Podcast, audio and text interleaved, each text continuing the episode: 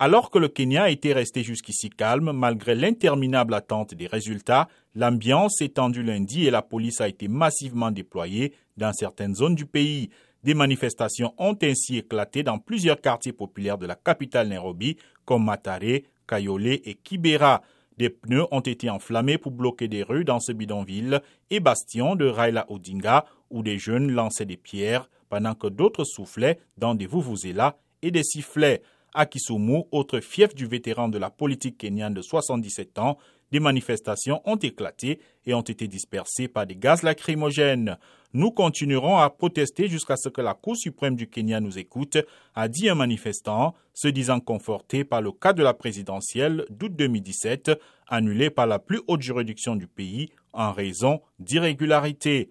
Ailleurs, des milliers de Kenyans sont descendus dans la rue pour laisser exploser leur joie, comme à Eldoret, dans la vallée du Rift, pour célébrer la victoire de William Ruto.